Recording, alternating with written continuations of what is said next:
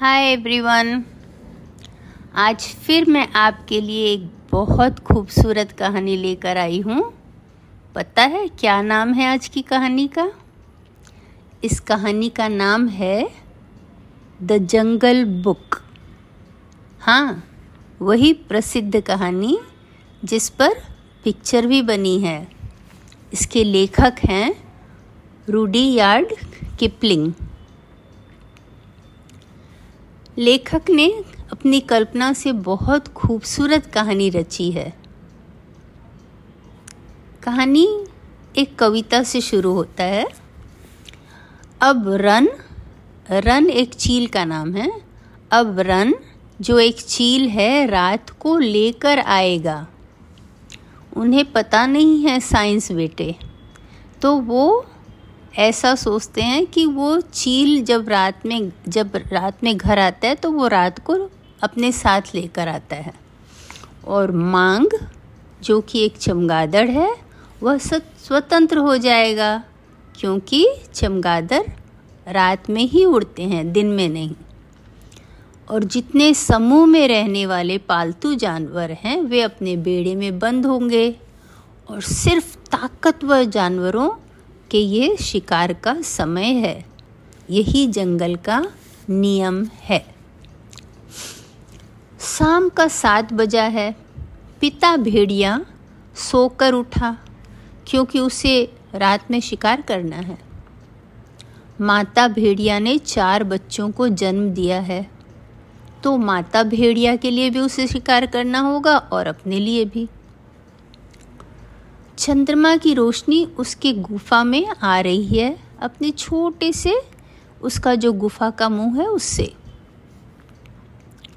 भेड़िया अपने गुफा से निकल के पहाड़ के नीचे निकलने ही वाला था कि एक सियार, जिसका नाम कबीला था, वहाँ आ पहुँचा और कहने लगा, आपको अपने शिकार में सफलता मिले। सॉरी उसका नाम कबीला नहीं, तबाकी था। तबाबी, तबाकी को ज़्यादातर जानवर पसंद नहीं करते थे। पर उसके गुस्से से सभी डरते थे। वह गुस्से से पागल होकर सबको काटने दौड़ता था। भले ही वह शेर ही क्यों न हो। तो बच्चों आपको याद रखना है कि आप ऐसा ना करना। तब कोई भी आपको पसंद नहीं करेंगे। जो बच्चे बहुत गुस्सा करते हैं, सब उनसे परेशान रहते हैं। तो आपको गुस्सा नहीं होना है। आपको खुश रहना है हमेशा। क्योंकि हम जब गुस्सा होते हैं तो हम दूसरों से ऐसा व्यवहार करते हैं, जिसके लिए हमें बाद में लज्जित होना पड़ता है।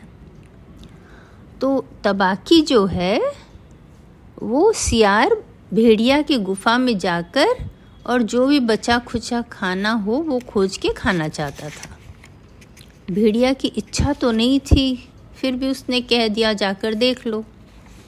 तब आके सियार गुफा के अंदर जाके और बचा खुचा हुआ हड्डी, जिसमें थोड़ा सा मांस भी लगा था, शौक से खाने बैठ गया। फिर कहने लगा, शेर खान अभी से लेकर नेक्स्ट मून डे मतलब पूर्णिमा के दिन तक यहाँ के पहाड़ों में शिकार करेगा। ऐसा उसने मुझे बताया है। अधिकतर शेर खान जो है यहाँ से 20 मील दूर वान गंगा के पास रहता था। और जंगल के नियम के अनुसार उसे पहले सबको बताना पड़ता है कि भाई हम अब यहाँ आने वाले हैं। लेकिन वो बिना बताए ही आ रहा था। तो इससे बड़ा गुस्सा आया पिता भेड़िया को, क्योंकि अभी उसे दो दो जनों के लिए शिकार करना है और जैसी लोगों, जैसी जानवरों को पता चलेगा कि शेर खान इधर आ रहा है तो वो सब भाग जाएँगे तो उसको शिकार करने में बहुत मुश्किल होगी। इतने में माँ भेड़िया बोली, उसकी दहाड़ सुनो, वह मनुष्य का शिकार करने जा रहा है। पिता भेड़िया और नाराज़ हो गया, हमारे एरि, हमारी एरिया में आकर वह मनुष्य का शिकार कर रहा है। जंगल के नियम के अनुसार मनुष्य को मारना मना है। सिवा उस स्थिति में जब वह अपने बच्चों को शिकार करना सिखा रहा हो। क्योंकि एक मनुष्य को मारने से बहुत सारे मनुष्य जानवरों को मारने आ जाते हैं। और दूसरा कारण यह भी था कि मनुष्य को मारना बहुत आसान है, वो बहुत कमज़ोर प्राणी है।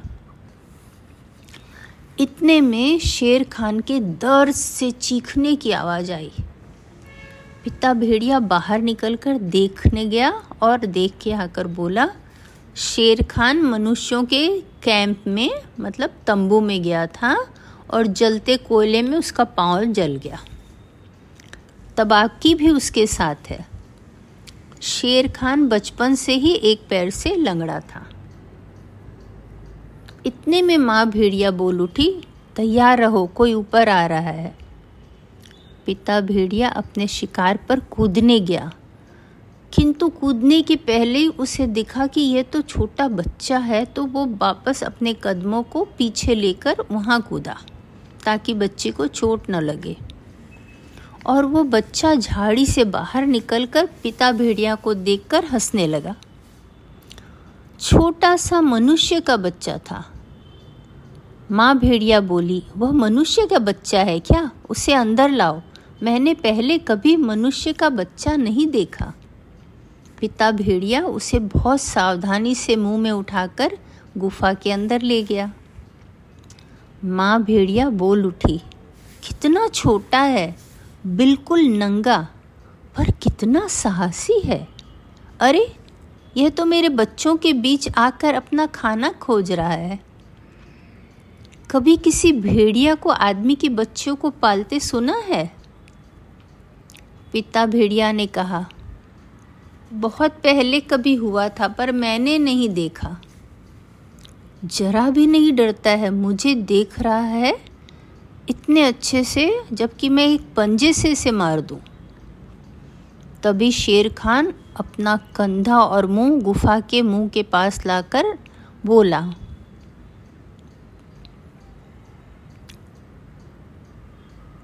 यहाँ आदमी का बच्चा आया है। उसके माता पिता भाग गए। मुझे बच्चे को दे दो। मैं खाऊँगा। पिता भेड़िया को पता था कि गुफा का मुँह बहुत छोटा है, शेर खान अंदर नहीं आ सकता है। तो उसने कहा, मैं सिर्फ़ अपने समुदाय के नेता की बात सुनता हूँ और हम लोग सब स्वतंत्र भेड़िया हैं। पालतू पशु को मारने वाले, पट्टा वाले जानवरों की बात हम नहीं सुनते हैं। आदमी का बच्चा हमारा है, हम चाहें तो उसे मार सकते हैं। तुम्हारे चाहने का सवाल कहाँ है? मैं शेर खान हूँ। सिंह के गर्जन से गुफा गूंज उठा। तो माँ भेड़िया उठी और शेर खान को बोली, आदमी का बच्चा मेरा है लुंगड़ी। सिंह को उसकी माँ लुंगड़ी बुलाती थी। तो माता भेड़िया ने भी उसी नाम से उसे बुलाया, क्योंकि उसका एक पैर छोटा था बचपन से ही, जन्म से ही। आदमी का बच्चा मेरा है लुंगड़ी, मैं उसे नहीं मारूँगी। वह मेरे बच्चों के साथ पल कर बड़ा होगा और तुम देखना, एक दिन बड़ा होकर वह तुम्हें मारेगा। जाओ यहाँ से। पिता भेड़िया आश्चर्य से देखता रह गया। उसे पता था उसकी पत्नी बहुत बहादुर है। शेर खान को पता था उसे लड़ना मुश्किल होगा यहाँ पर। इसलिए वो पीछे हट गया और बोलते हुए चला गया, अपने घर में सभी शेर होते हैं। यह बच्चा मेरा है और मैं इसे एक दिन खाऊँगा। देखता हूँ तुम्हारा समुदाय तुम्हें इसे पालने की अनुमति देता है क्या?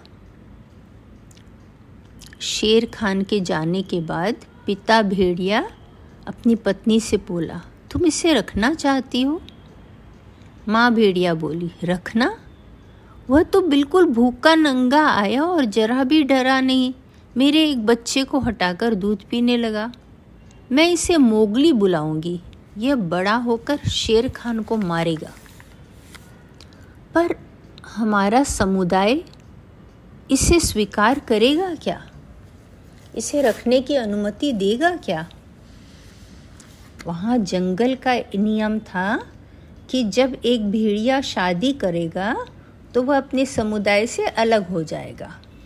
और जब उसके बच्चे होंगे तो जो समुदाय का हर महीना एक मीटिंग होता है फुल मुंडे में, पूर्णिमा के दिन, वहाँ पर जब उसके बच्चे चलना सीख जाएँ तो उन्हें लेकर जाएगा और बाकी सभी भेड़ियों को, अपने बच्चे को दिखाएगा, ताकि वे बच्चे को नहीं मारे। अगर उनको बच्चा रास्ते में कहीं मिल जाए तो। वो पहचान लें कि उनके समुदाय का बच्चा है और वो उसे मार नहीं दें। जब तक बच्चा अपने आप शिकार करने के योग्य न हो जाए, तब तक उसके ऊपर आक्रमण करना मृत्यु दंड दंडनीय था। तो इसीलिए सभी भेड़ियों के बच्चे वहाँ दौड़ दौड़ कर खेल रहे थे और बाकी बच, भेड़िया जो हैं, उन्हें गौर से आके देख के जा रहे थे। ताकि वो इन बच्चों को गलती से मारे नहीं।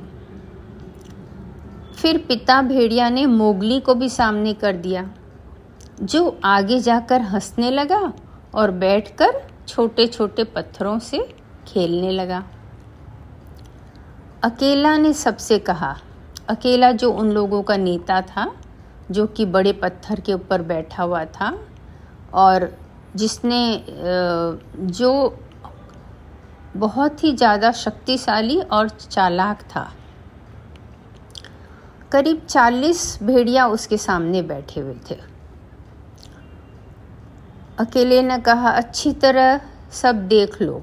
और कुछ नहीं कहा कि ये मनुष्य का बच्चा है या ये क्यों आया है। बस इतना ही कहा। लेकिन शेर खान पीछे से गरजा यह बच्चा मेरा है, मुझे दे दो।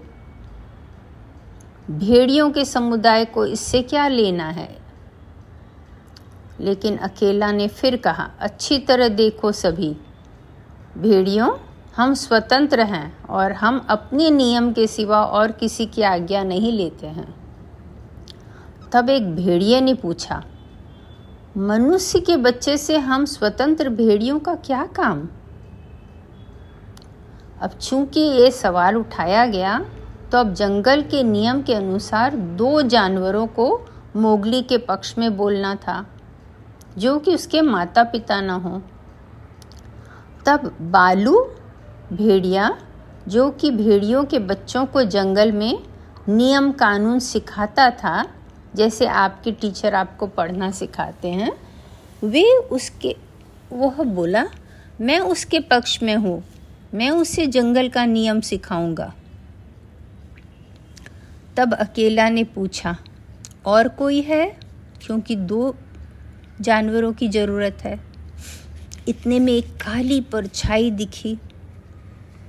सामने बघीरा चीता आया और बोला, मुझे तुम्हारे मीटिंग में आने का अधिकार नहीं है, किंतु जंगल के नियम के अनुसार एक नए बच्चा को कब को मूल्य देकर खरीदा जा सकता है। क्या यह सही है? अब जितने युवा भेड़िया बैठे थे, वो तो बहुत खुश हो गए। उन्हें लगा कि अरे, हम मूल्य देकर इसे खरीद लेंगे और खा लेंगे। तो बघीरा ने कहा, इस नंगे कब को मारना शर्म की बात होगी। और जब ये बड़ा होगा तो तुम लोगों को खाने में ज़्यादा मज़ा आएगा। अभी मैंने एक साढ़ को मारा है, तुम लोग को देता हूँ। अगर तुम इसे स्वीकार करोगे तो तुम लोग उसे जाकर खा लो। तो भेड़िया सभी तुरंत राज़ी हो गए और उठ के साड़ को खाने चले गए। सिर्फ़ वहाँ अकेला जो उनका नेता था, बघीरा, जो कि चीता था, बालू, जो कि भेड़िया शिक्षक था, मोगली और उसके माता पिता और उनके चारों बच्चे वहाँ रह गए। शेर खान अभी भी गुस्सा से दहाड़ रहा था, क्योंकि उसे बच्चा किसी ने दिया ही नहीं। अकेले ने कहा अच्छा हुआ जो हम इस कब को बचा पाए, शायद ये कभी हमारे काम आए। फिर उसने पिता भेड़िया से कहा, इसे अच्छी तरह प्रशिक्षण देना। इसके बाद दस ग्यारह साल बीत गए। और मोगली अब टीनेजर हो गया था। वो भेड़ियों के साथ रहता था। उसके पिता ने उसे बहुत अच्छी शिक्षा दी थी और सब कुछ सिखाया था। उसे बहुत अच्छा तैरना और दौड़ना भी आता था। बालू, जो कि इन लोगों का शिक्षक था, वो सिर्फ़ शहद और नट्स खाता था। नट्स जैसे कि काजू, बादाम, अखरोट और ये सारे जो भी नट्स हैं। तो मोगली को उसने सिखाया कैसे नट्स को खोजना है, कौन से पेड़ में नट्स कैसे मिलेगा। और बधीरा जो है, जो चिता है, उसने उसे सिखाया कि कैसे शहद के छत्ते से शहद लेना है, कि आपको मधुमक्खी काटे नहीं और शहद मिल जाए। बधीरा ने उसे मनुष्य के रखे हुए जंगल में जो भी ट्रैप रहता है, जाल रहता है, उससे बचना सिखाया। बघीरा उसे बहुत प्यार करता था और मोगली को बघीरा के साथ दिन भर सोना और रात में बघीरा के साथ शिकार जाना बहुत अच्छा लगता था। बघीरा ने मोगली को बताया था कि वो कभी सांड को नहीं मारेगा, क्योंकि सांड का कुर्बानी देकर उसने उसे समुदाय में सम्मिलित किया था। मोगली उसकी हर बात सुनता था, मानता था। इधर माँ भेड़िया ने कई बार मोगली को समझाया था कि तुम शेर खान से दोस्ती मत करना, वह तुम्हें मार कर खाएगा। आजकल सभी छोटे भेड़ियों को जो बड़े हो रहे थे धीरे धीरे शेर खान से दोस्ती हो गई थी। क्योंकि शेर खान क्या कर रहा था कि जब वो शिकार करने जाता तो जो भी बचा हुआ रह जाता था, वो इन लोगों को दे देता था कि तुम लोग खा लो। तो वो सारे जो छोटे भेड़िए बड़े हो रहे थे, वो बड़े खुश थे। वो सब उसकी चमचागिरी में लगे रहते थे, क्योंकि उन्हें शिकार नहीं करना पड़ता था और ऐसे ही मिल जाता था खाना। जो भेड़ियों का नेता था अकेला, उसे ये बात बिल्कुल नहीं पसंद थी। पर अब वो कमज़ोर हो गया था एक दिन बधीरा ने भी मोगली से कहा, तुम शेर खान के पास नहीं जाया करो, वह तुम्हें एक दिन मार देगा किंतु मोगली ने हंसकर कहा, तुम हो, बालू है और पूरा भेड़ियों का समुदाय है, मैं क्यों डरूं? बधीरा ने उसे बताया, तुमको पता नहीं है शेर खान के साथ रहकर सभी भेड़िए तुम्हारे विरुद्ध हो गए हैं। याद रखो, अकेला बूढ़ा हो रहा है, वह जल्दी ही नेता नहीं रहेगा।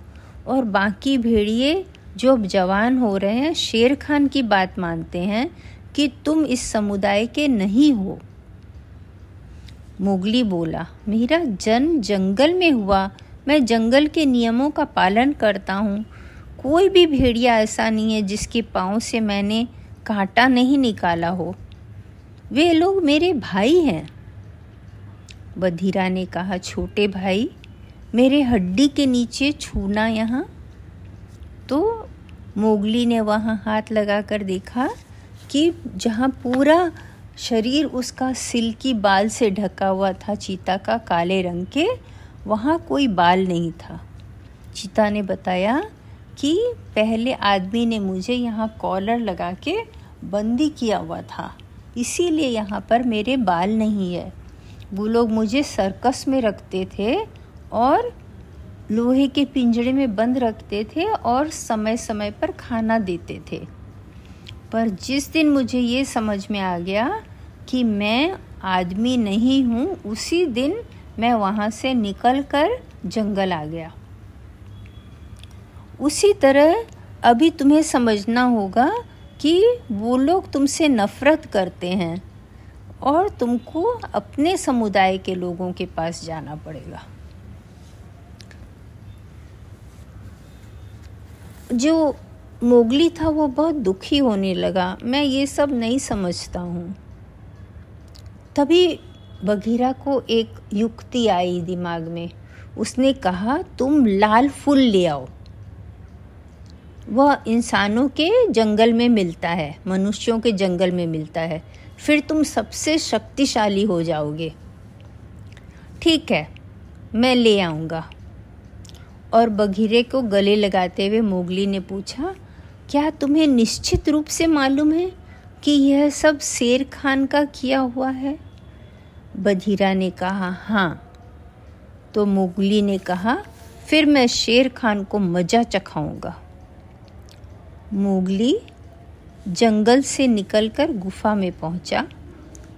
उसे देखते ही उसकी माँ समझ गई कि वह परेशान है। उसने पूछा, क्या हुआ बेटा?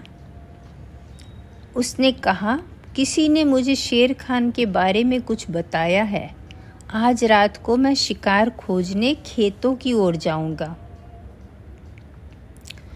इधर रात होने के पहले ही जब मोगली उधर जाने लगा तो उसे आवाज़ आई कि अकेला सांबर को मारने में चूक गया।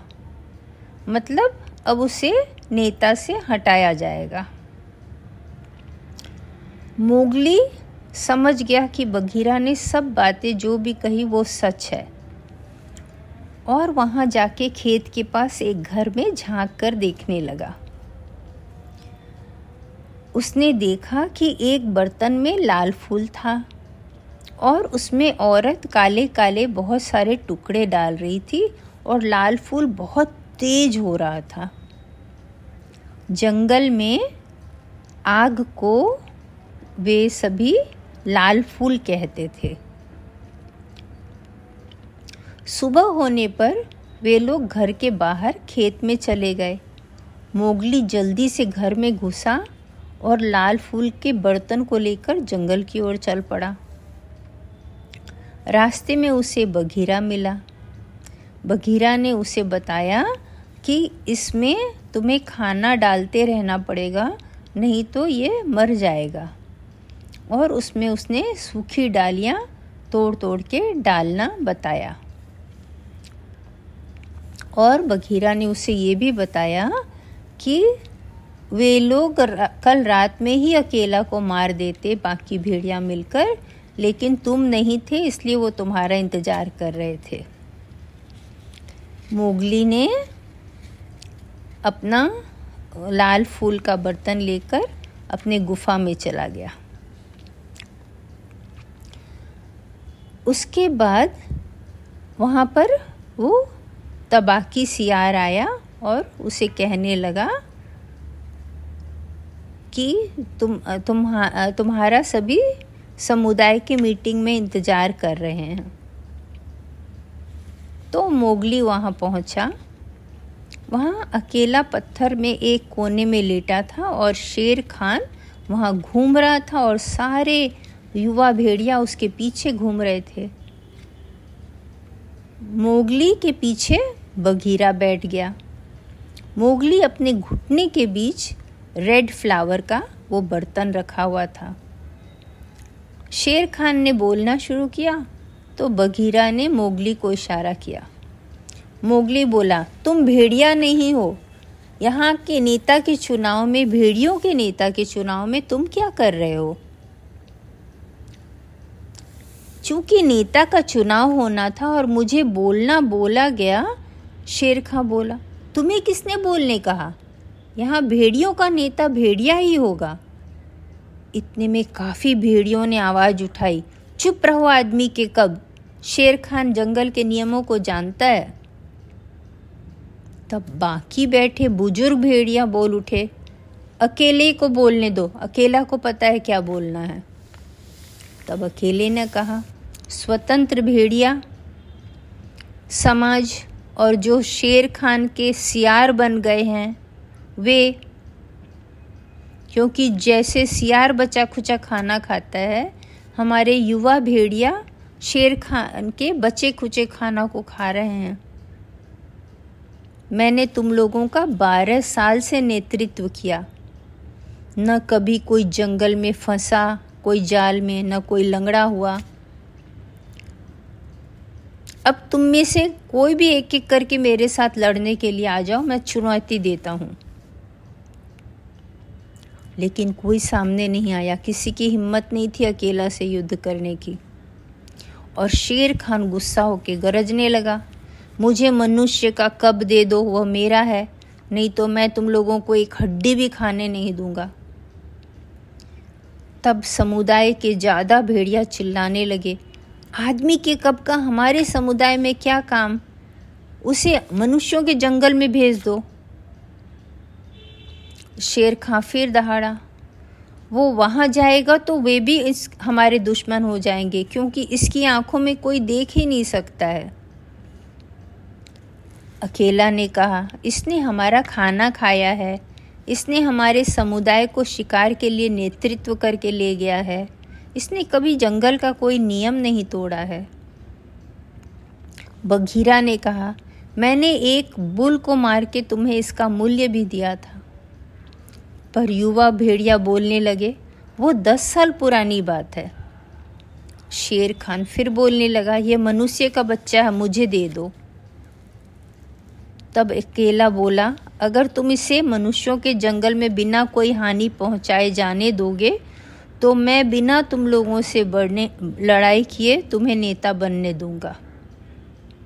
वरना मैं तीन जन को तो मार ही दूँगा। लेकिन युवा भेड़िया शेर खान के पीछे खड़े होकर चिल्लाने लगे, यह मनुष्य का कब है? मनुष्य का?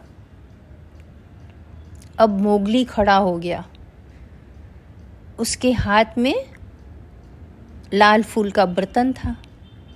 उसे बहुत गुस्सा भी आ रहा था और बहुत दुख हो रहा था। कभी भेड़ियों ने उसे बताया ही नहीं था कि वे उससे इतना नफरत करते हैं। उसने कहा आज तुम लोगों ने इतनी बार मुझे मनुष्य का बच्चा कहा कि मुझे लगता है यही सच है। पर मैं तो ज़िंदगी भर भेड़िया बन के तुम्हारे साथ रहने को तैयार था।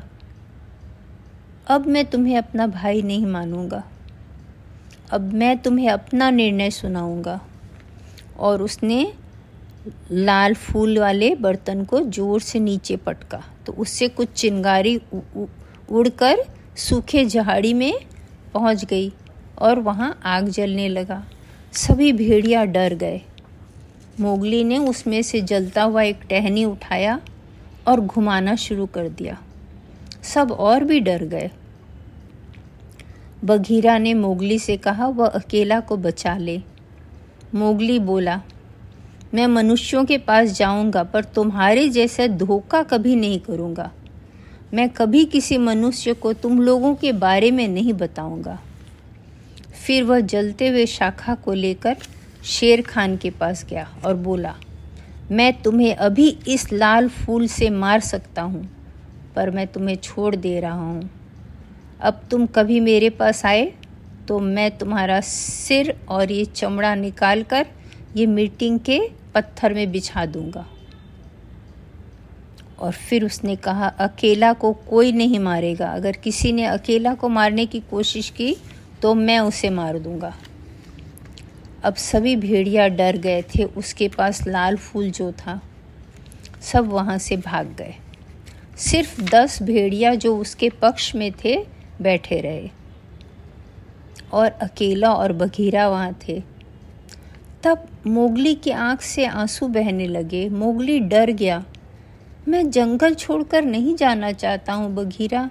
ये क्या हो रहा है? मुझे, मैं क्या मरने वाला हूँ? नहीं छोटे भाई, यह आँसू है। अब जंगल तुम्हारे लिए बंद हो गया है। मोगली पहले कभी रोया न था। वह बैठकर रोता गया। फिर वह गुफा में अपनी माता पिता से मिलने गया। माँ के गले लगकर बहुत रोया। तुम मुझे कभी भूलोगे नहीं ना? चारों बच्चे भेड़िया रोने लगे।